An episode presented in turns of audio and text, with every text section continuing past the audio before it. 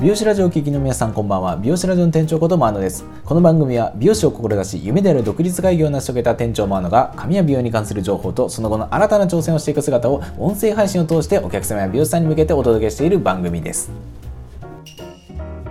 あの今朝なんですけどすごい変な夢見たんですよね。あの夢ってこう毎日見たりするもんじゃないんですけどこう時々こうやって見たりするんですけど結構あの僕のあの悪い夢なんかよくわからん怖い思いする夢が多いんですよね。でそのなんか見た変な夢の内容っていうのがなんかあるハイビルで、まあ、見知らぬ男たちが何かをしてたんですよね。でそれを僕がたまたま目撃してしまったってところからスタートするんですよね。でその目撃したことによって僕のことを追いかけてくるんですよね。でそれに対して追いかけてくるから僕も急いで逃げ出すんですよね。でその逃げ出してからこうやってうわーって追い出たらもうたまたまタクシーが来るからあタクシーって言って乗ってそれで一安心して逃げるんですけどそれがまさかのぼったくりタクシーで料金がもうその時なんか18万とかなんか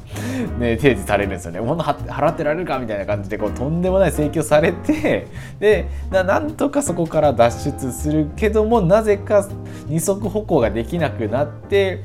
なんか試行錯誤した結果4足歩行で裸足で逃げるっていうのが前に進める唯一の方法になってそれで最後逃げ出すっていうこうなんか意味不明なねあの何これというやつを見たんですよね。であんまりにもなんかすごい内容だったんで僕あの起きてすぐにあの検索したんですよ。夢占いみたいなね、えー、逃げるえ、タクシーに乗るあと4足歩行裸足って感じで。で検索かけたら、まあ、すんごいとんでもないなんかいろいろ出てきちゃって。で見てたらあのほとんどいい内容じゃなかったというね。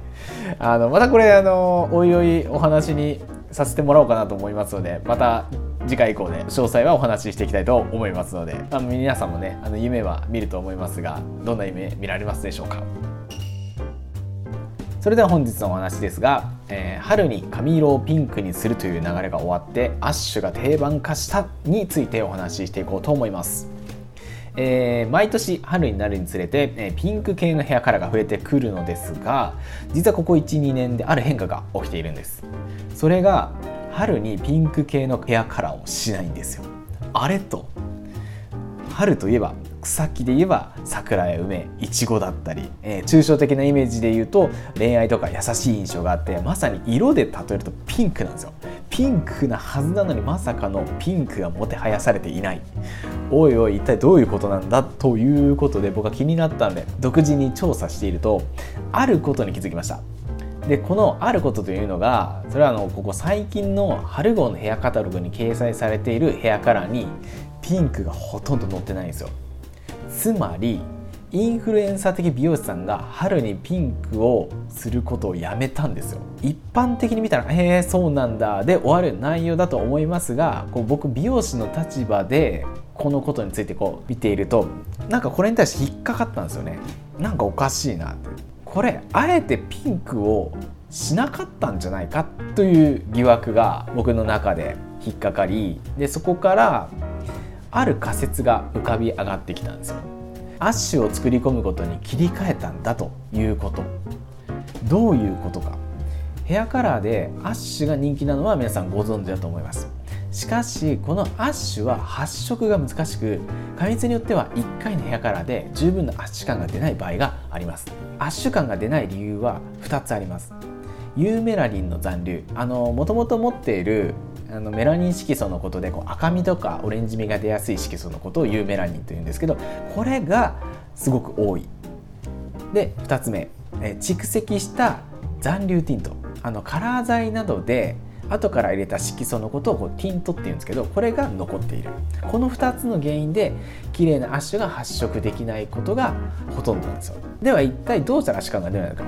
それはひたすらアッシュを入れ続けるんですよ。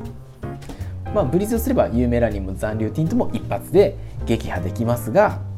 ここはブリーチをしたくないっていう人がほとんどなので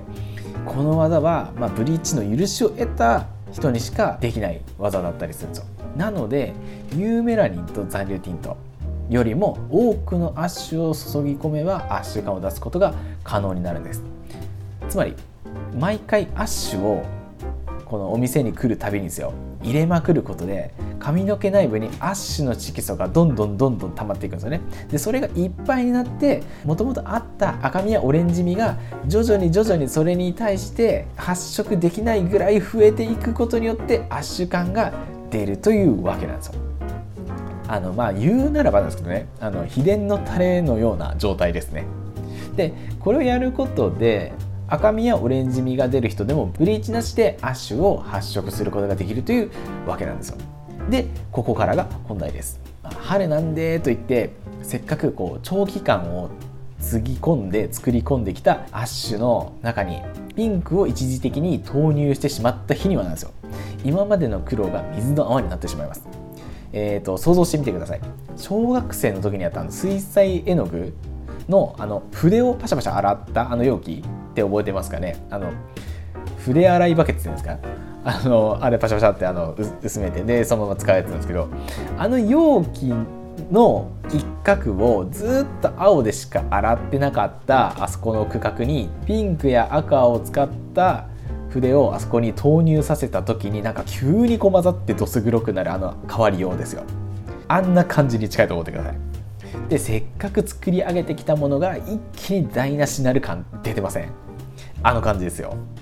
でこれと同じことを、まあ、全国の美容師さんは思ったんでしょうね。だから毎年春にやっていたピンク系のカラーは、まあ、ちょっとずつ減っていき、まあ、年中アッシュをやるのが定番化されたんじゃないかなと僕は推測してます。じゃあ髪色による季節感はもうないんだと思った方もいらっしゃると思いますが実はそんなことがなくちゃんと髪色による季節感はあります。でヘアカタログをこうよく考察してると